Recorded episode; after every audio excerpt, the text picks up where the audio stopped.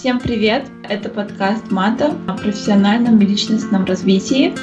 А, и сегодня у нас в гостях Алина. А, здравствуй, Алина. Как у тебя дела? Здравствуйте, а, все хорошо. Спасибо, что вы меня пригласили сегодня. Мне очень приятно. Спасибо, что согласилась быть нашим первым гостем.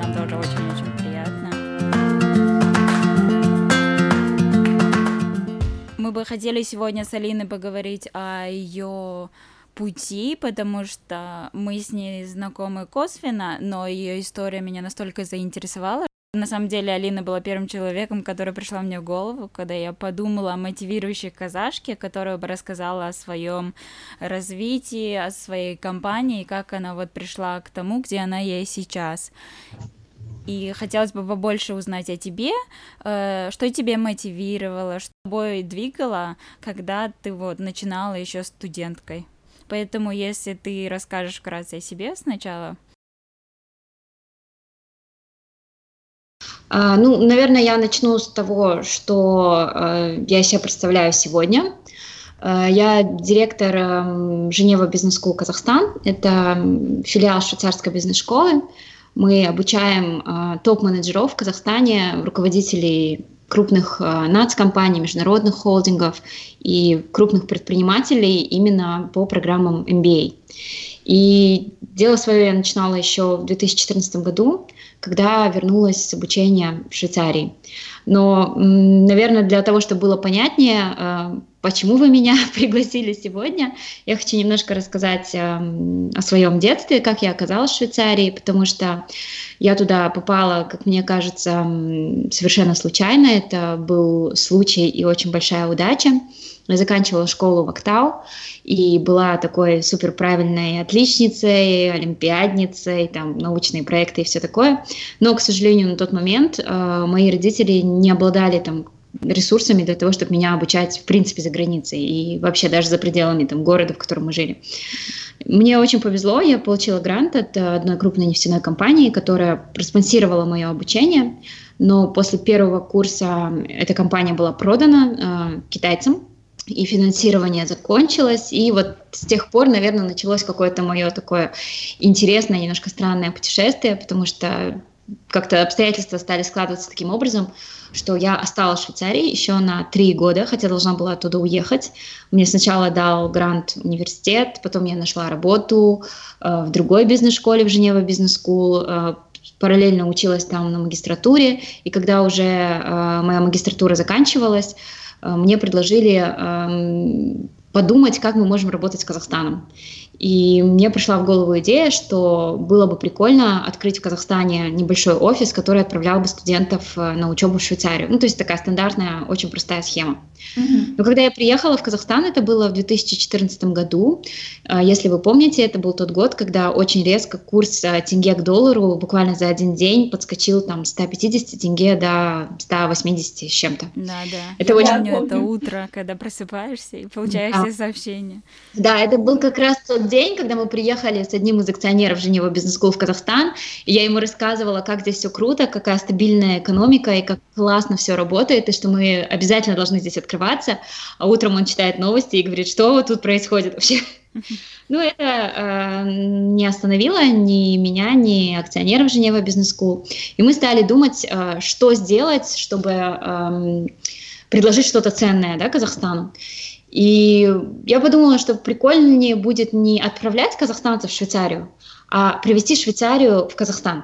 То есть сделать наоборот. Люди, которые живут э, в Казахстане, работают, имеют свои семьи, занимают хорошие должности и могут себе позволить э, учиться и хотят учиться, они не располагают там, временными ресурсами, и опять же ситуация не очень стабильная, они боятся потерять свою работу на полтора года обучения, и им было бы удобнее, если бы вся там, Швейцария, именно Geneva Business School приехали э, ну, на тот момент в Астану.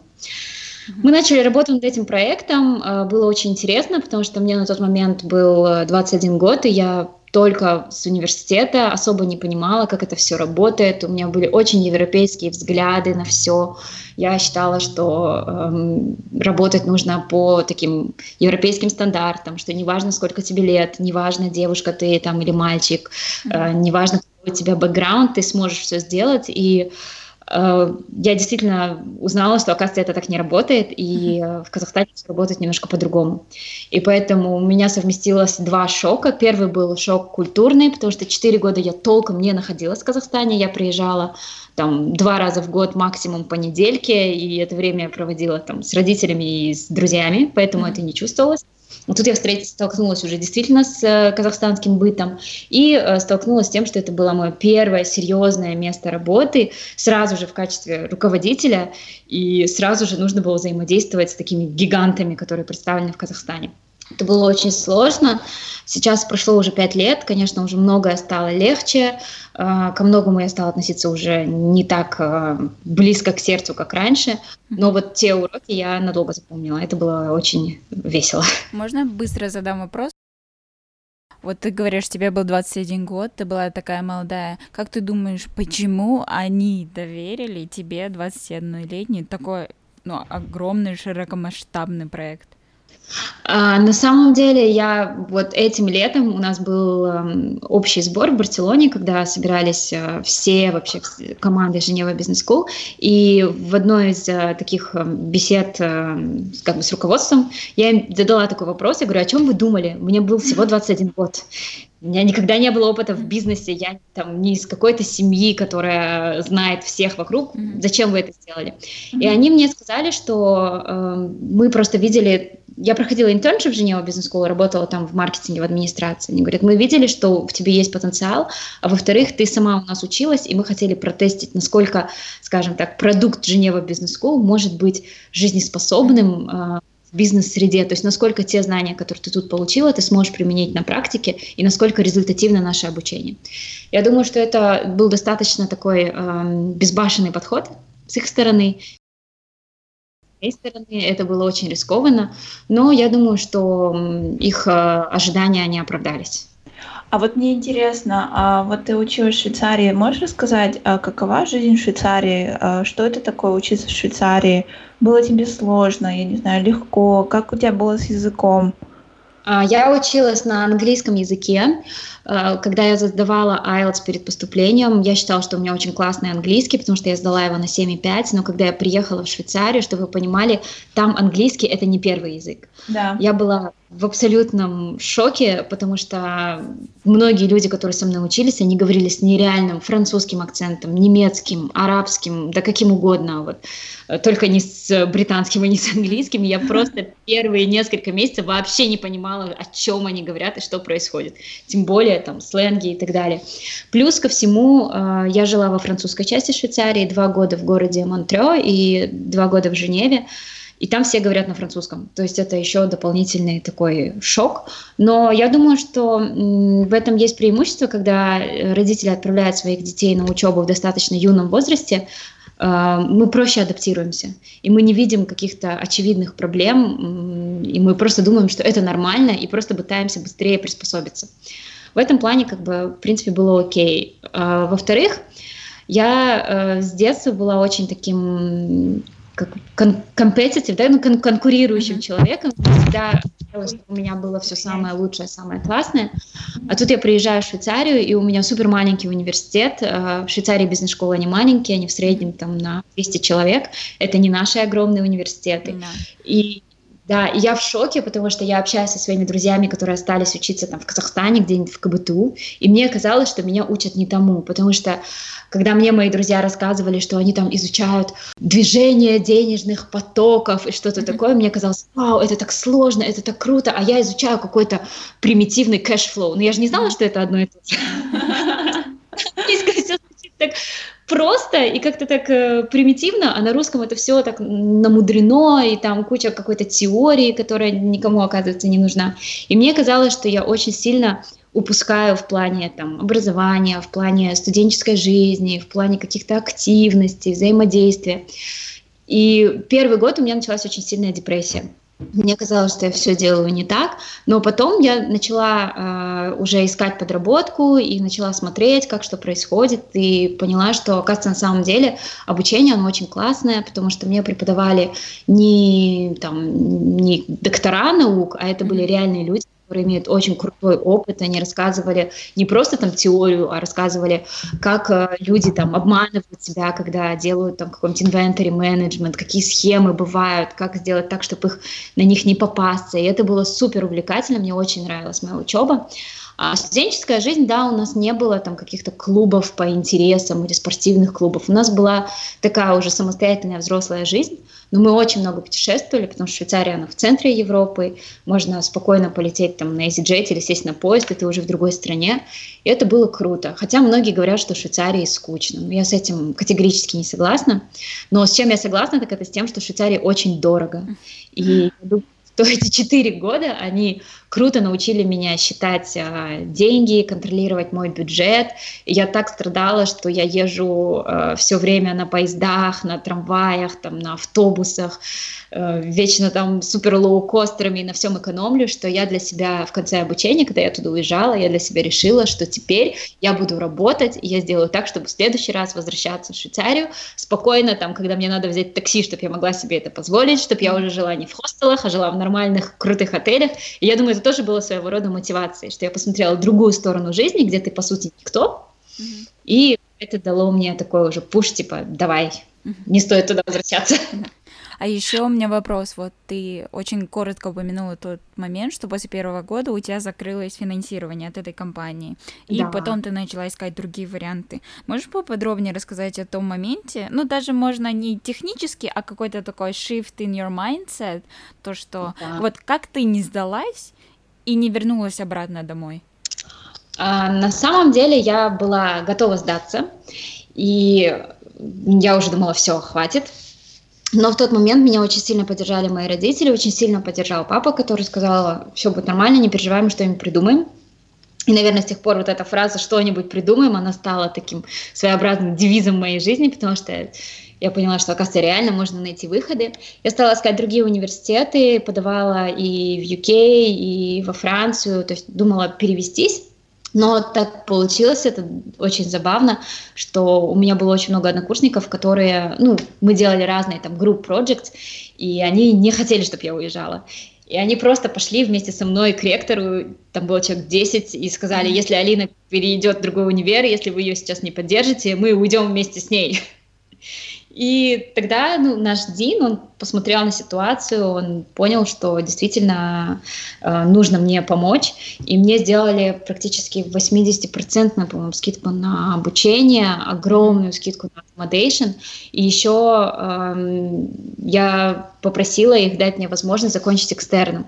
В Швейцарии бакалавриат длится три года, но я его закончила за два года, э, я хорошо помню этот разговор, я говорю, давайте, можно я два курса закрою за один год, и мне тогда сказали, окей, если ты справишься, тогда хорошо, если ты не справишься, тогда третий год ты будешь учиться уже как все на обычных условиях.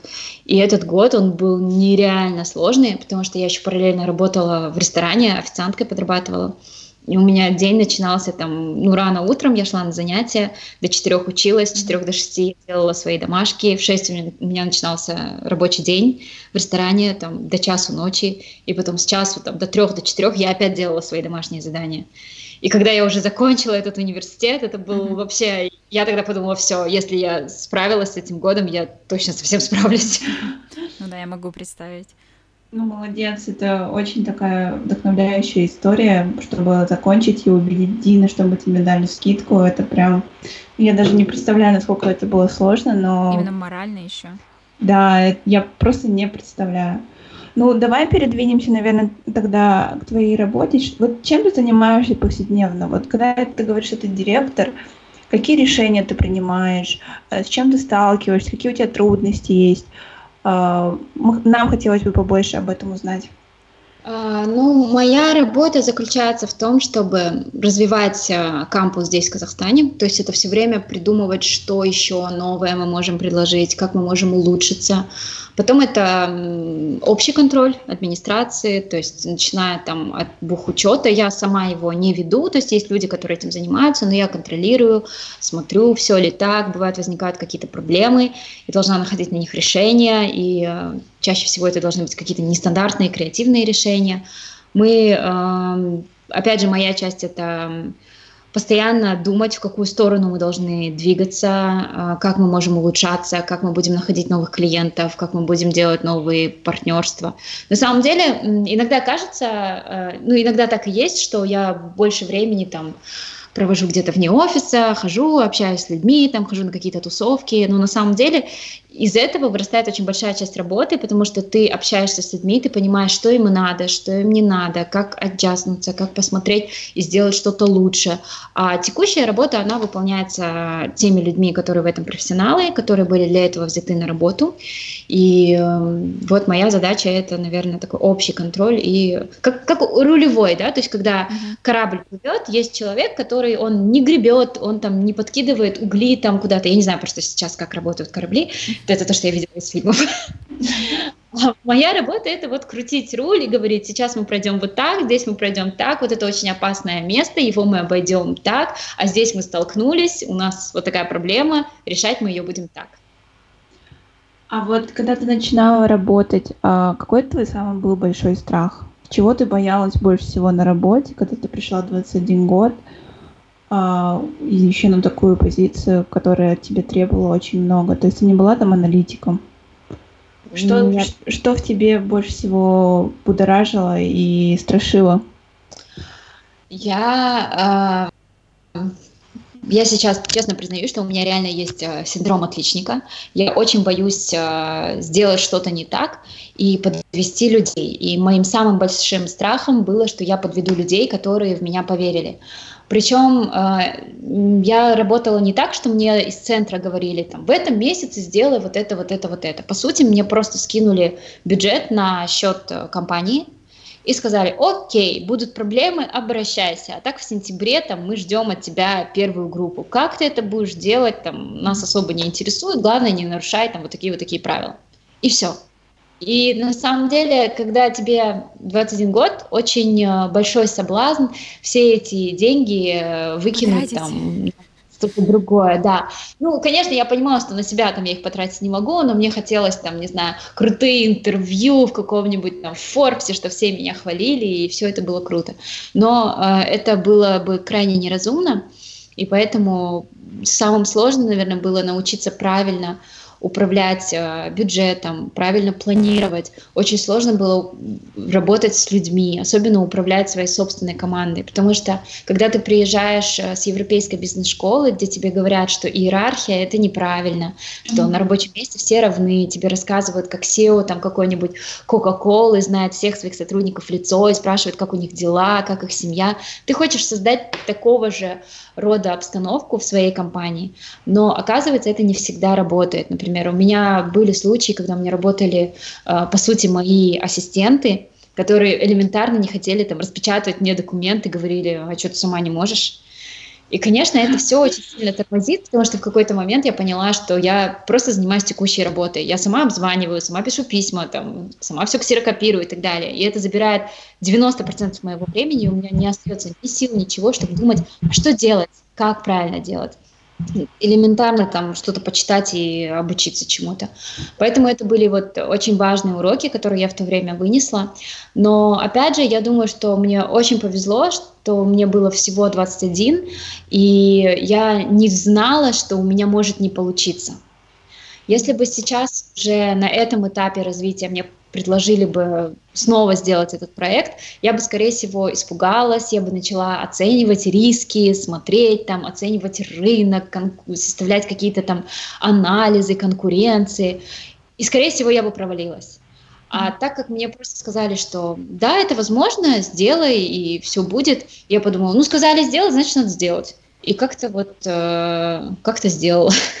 Ты упомянула про вот то, что у тебя осталось из Швейцарии, эти взгляды, отсутствие там иерархии, вот, э, вот эти моменты. Хотелось, можешь, может даже не в подробностях, а просто выделить, какие скиллы и какие ценности в тебе уже были заложены на тот момент, которые ты думаешь тебе помогли, и ты сейчас смотришь назад, и как ты думаешь, чего тебе на тот момент не хватало, но было очень нужно?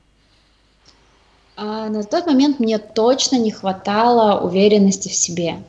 Я очень сильно расстраивалась, у меня опускались руки, когда мне кто-то говорил, там, ты что-то делаешь не так. Критики всегда, особенно в бизнесе, критики очень много, и к ней нужно относиться правильно. Это не значит, что нужно там обязательно благодарить человека за то, что он сказал, там, и бежать тут же выполнять. Да, что-то нужно брать для себя, но что-то нужно уметь э, держать в стороне и абстрагироваться. А я очень близко к сердцу все принимала, и дошло до того, что в 21 год у меня стали появляться седые волосы. Ну, слава богу, их сейчас нет, потому что они обратно почернели, но у меня был настолько стресс, что я начала болеть, э, плохо себя чувствовать, и все это было абсолютно не нужно. Мне не хватало толстокожести очень сильно.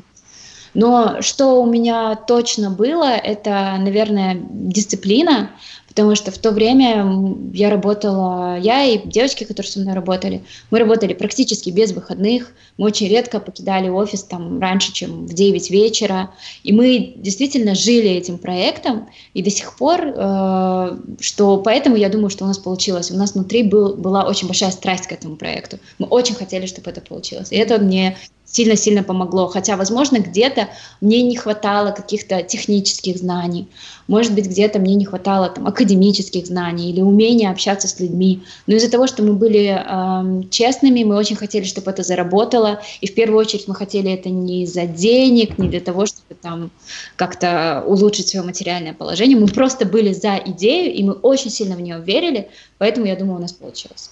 Mm-hmm. А, вот, сейчас тогда перейдем к следующему вопросу.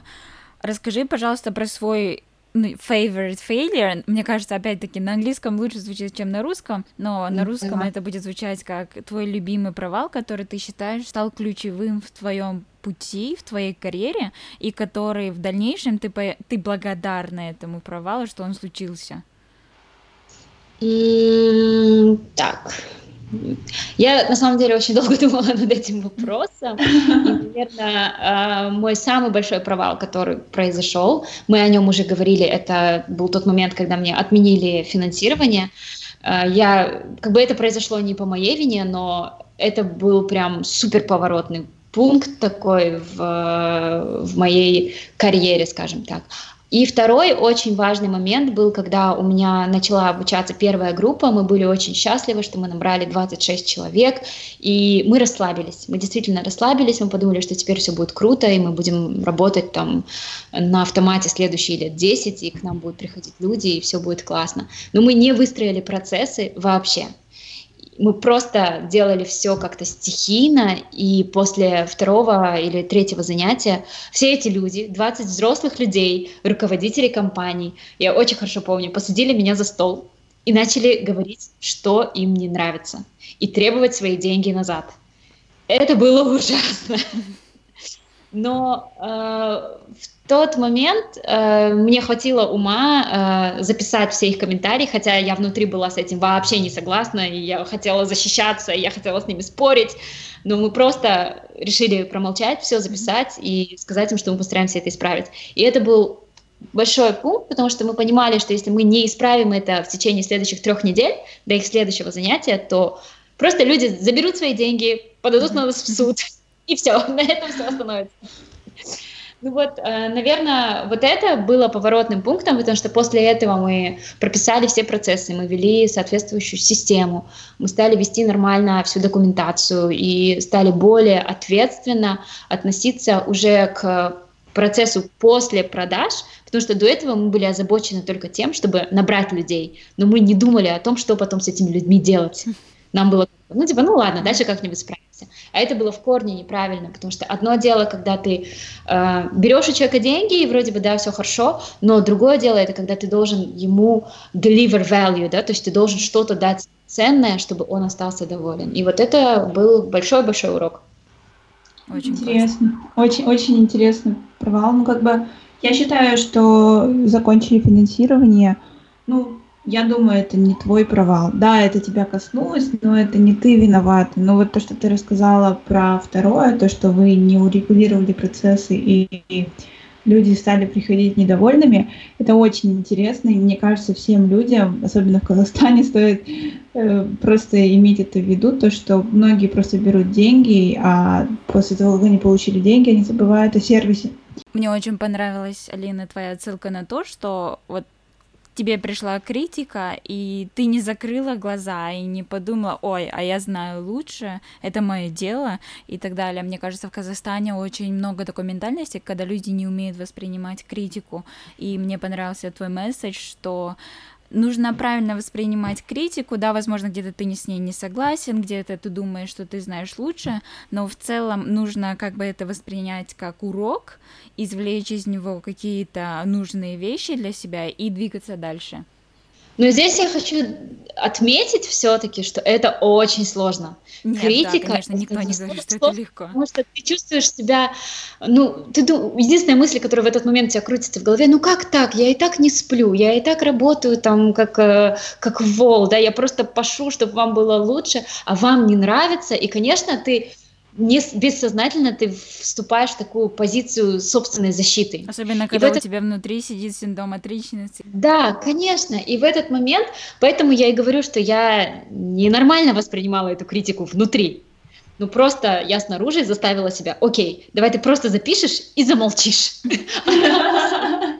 Я думаю, важно для любого бизнесмена вовремя замолчать и а, просто принять информацию, а потом уже спокойно, без эмоций понять, что с этой информацией делать. Не, ну круто, как бы, как говорится а, на, на английском, типа responsible это человек, который может uh, uh, able to respond.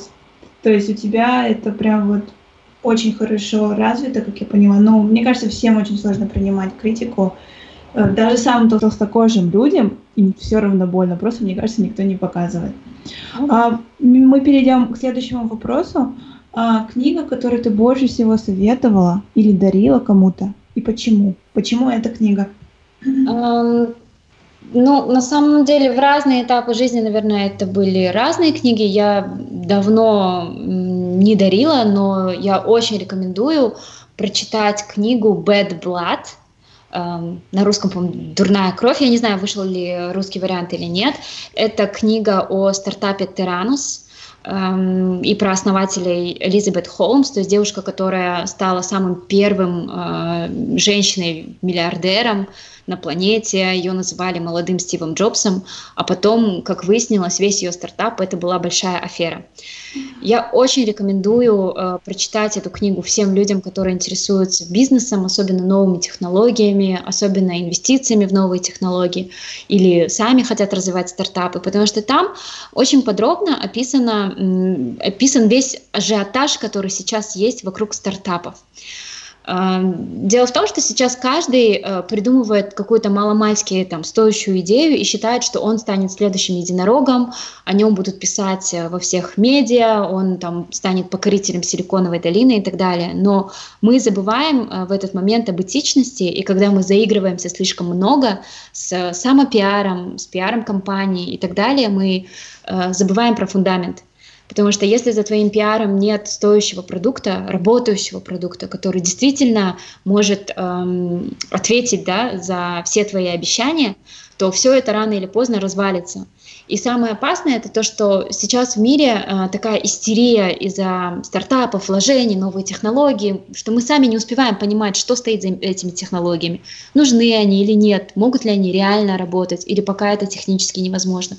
Мы просто хотим сказать, что да, возьми мои деньги, я хочу вложиться в тебя там, пока ты стоишь э, 20 тысяч долларов, чтобы там через 5 лет заработать на этом 20 миллиардов долларов. И мы не проверяем мы очень сильно полагаемся на личность основателя, на его там э, харизму и на все это. И мы не проверяем, что стоит за э, красивой картинкой. И эта книга, она об этом. К сожалению, я сейчас вижу это, э, такие проявления в Казахстане очень много где. Не хочу никого обидеть, но есть очень много компаний, которые основатели которых сильно пиарятся, э, все стараются быть на них похожими, там, берут с них пример, но на самом деле за этими компаниями ничего не стоит. И я думаю, что это очень опасный путь, когда ты делаешь ставку на самопиар, а не на системное улучшение своего бизнеса. Да, это очень интересная книга, я ее тоже читала. И в этой книге хочу ну, такую тоже свои пять копеек ставить и сказать, мне понравилось. Э, не, не то, что понравилось, очень интересно наблюдать за soft skills, это Элизабет Холмс, потому что ну, там но, рассказывает, что она умела убеждать инвесторов, что она смотрела им глаза, понижала свой голос, как она одевалась. Это все было очень круто. Если ты еще любишь подкасты, послушай, есть именно вот серия подкастов про нее. Там буквально шесть эпизодов, называется Dropout. И там берут интервью у ее друзей, знакомых, очень прикольно.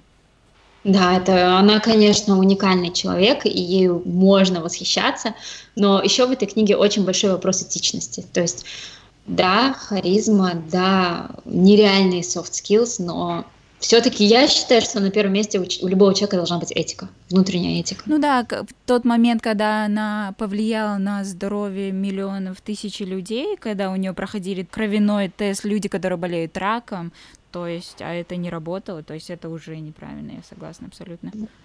Ну, во-первых, ну, я тоже ставлю свои 5 копеек про силиконовую долину и так далее. Я считаю, что э, силиконовая долина это вообще такое, такое место, которое вообще не похоже на нашу реальность.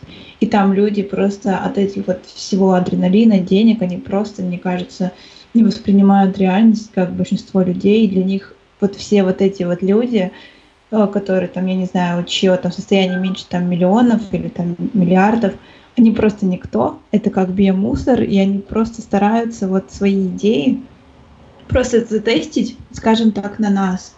И люди, которые этого не понимают, просто очень легко этому поддаются. Так что я даже, честно я говоря, я даже не удивлена, что у Элизабет Холмс получилось получилось это все провернуть. Раз мы начали говорить о инвестициях, э, мы хотели у тебя спросить, а, по твоему мнению, какая самая ценная инвестиция, которая стоила тебе не больше 100 долларов? Можешь брать курс до 2014 года, после? А, я думаю, что самое важное, я правда не знаю, это, наверное, выйдет в общей сложности дороже, чем 100 долларов, но это были курсы английского языка. Я записалась э, в 10 классе к репетитору по английскому и проходила к ней достаточно долго, ну, полгода точно. И я думаю, что сегодня э, все-таки знание языка, оно открывает тебе столько перспектив, потому что я уже не представляю себя не знающей английский, не в состоянии прочитать там какую-то интересную статью или прослушать э, документалку, которая там не на русском языке. И меня искренне удивляют молодые люди, э, мои ровесники, которые там, например, в Казахстане, которые не знают английский и не стремятся его э, выучить. Мне кажется, это такое добровольное изолирование себя от мира и добровольное урезание собственных возможностей, что меня это очень возмущает, и в то же время я этого не понимаю. Представляю, как можно сейчас не знать английский, потому что с ним именно связано все. Все эти слова, которые приходят в русский язык, это как бы они уже заимствованы из, из английского языка, но я просто не представляю, как люди могут не знать. Да, но на самом деле таких людей очень много, и очень много тех, кто продолжает откладывать изучение языка и думают, что потом, потом, потом. Но на самом деле это должно быть не потом, а вчера. Да, я полностью тоже согласна а, по поводу языка. И даже есть те, кто гордится, что они не знают английский, говорят то, что вот зачем мне этот английский, я стараюсь, я хочу остаться в Казахстане, развивать Казахстан.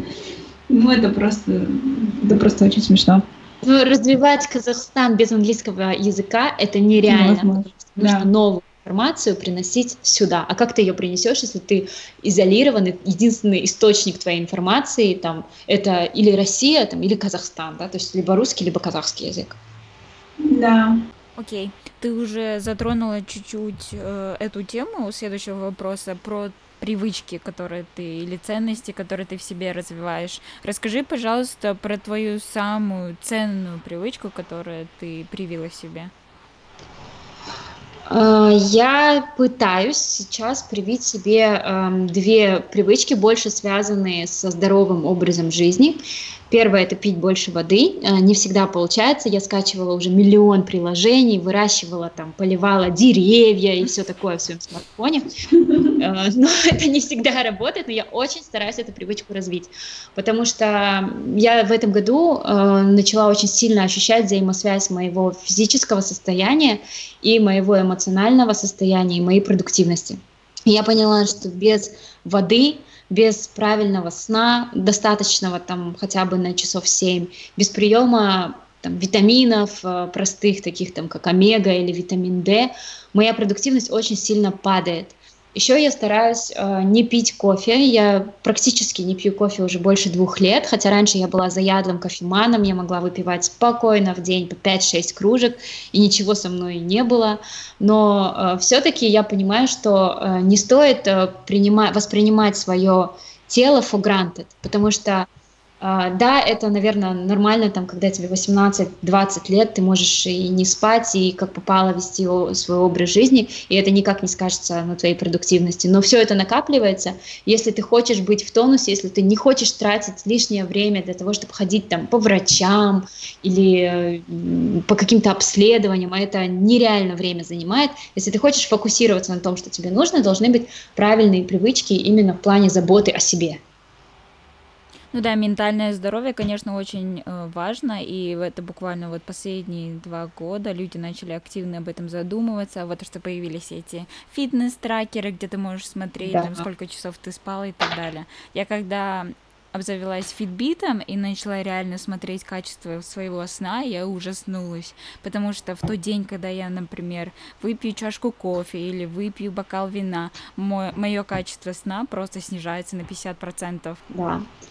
А второй момент, которому я пытаюсь себя приучить, это не тратить э, свое время впустую и постоянно чему-то новому учиться. Опять же, я только в процессе введения этой полезной привычки, но даже когда я еду там за рулем или где-то в транспорте, я стараюсь э, подключиться к полезной программе, посмотреть какой-то документальный фильм, то есть стараюсь все время информацию какую-то новую получать. Во-первых, э, это в принципе хорошо для идей, для новых идей, для работы, э, просто для того, чтобы поддержать разговор там с кем-нибудь.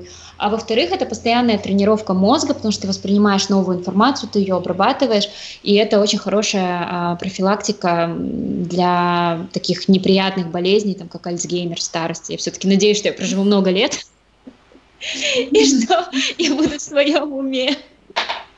Ну да, а, не зря ты сейчас следишь за ментальным здоровьем. Проживешь сто лет. Да, ну, даст Бог. Да. А по поводу воды я бы хотела бы сказать, у меня тоже была такая цель, и я скажу, я более-менее ее достигла, то есть я выпиваю столько воды, сколько я хочу, я просто беру большую бутылку и ставлю перед собой. И каждый раз, когда я на нее смотрю, мне хочется ее выпить просто потому, что она рядом стоит. Это как еда да. стоит. Это как еда просто стоит рядом с тобой, просто хочется ее есть, потому что она просто стоит перед тобой. И то же самое да. у меня работает с водой.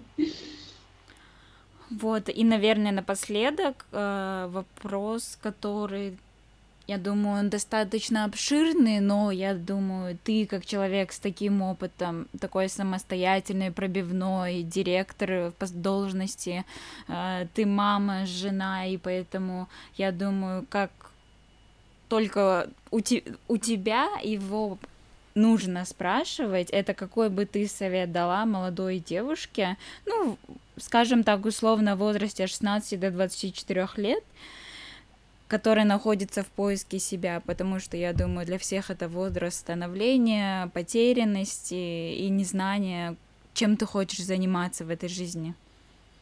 А, ну, наверное, от меня, как эм, от жены и матери это будет очень странно слышать, но я бы порекомендовала рано не выходить замуж.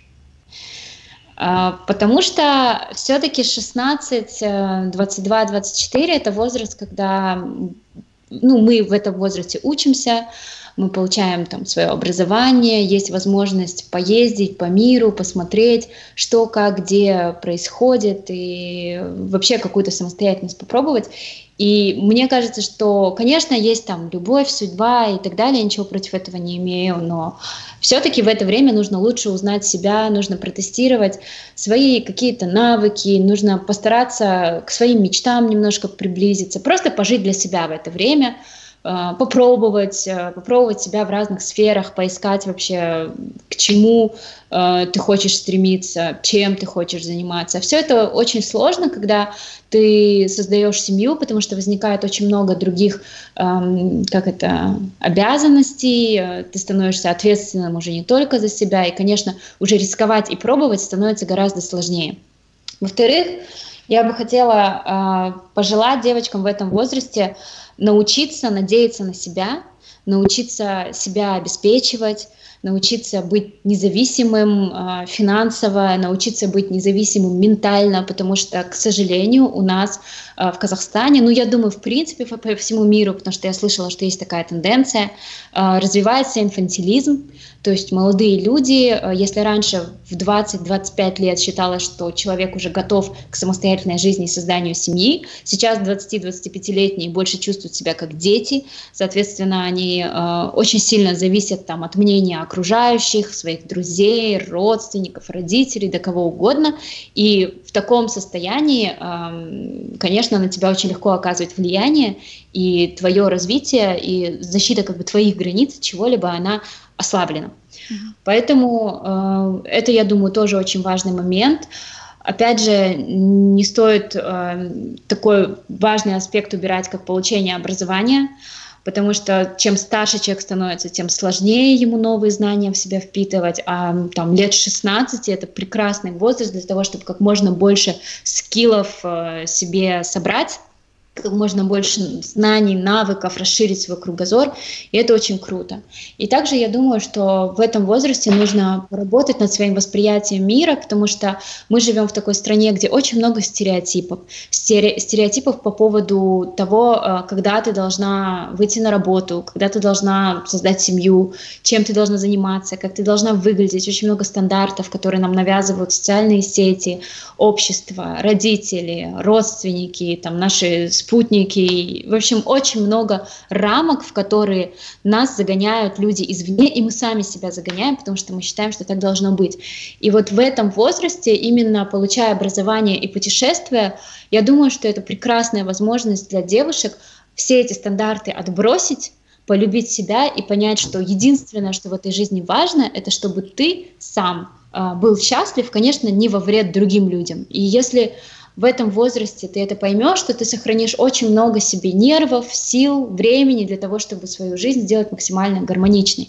А если ты будешь все это время подстраиваться под всех остальных, то ты всю жизнь так проживешь, и потом в конце будешь думать, ну и зачем нужна была такая жизнь. Да, очень хорошие слова, я абсолютно согласна с каждым словом.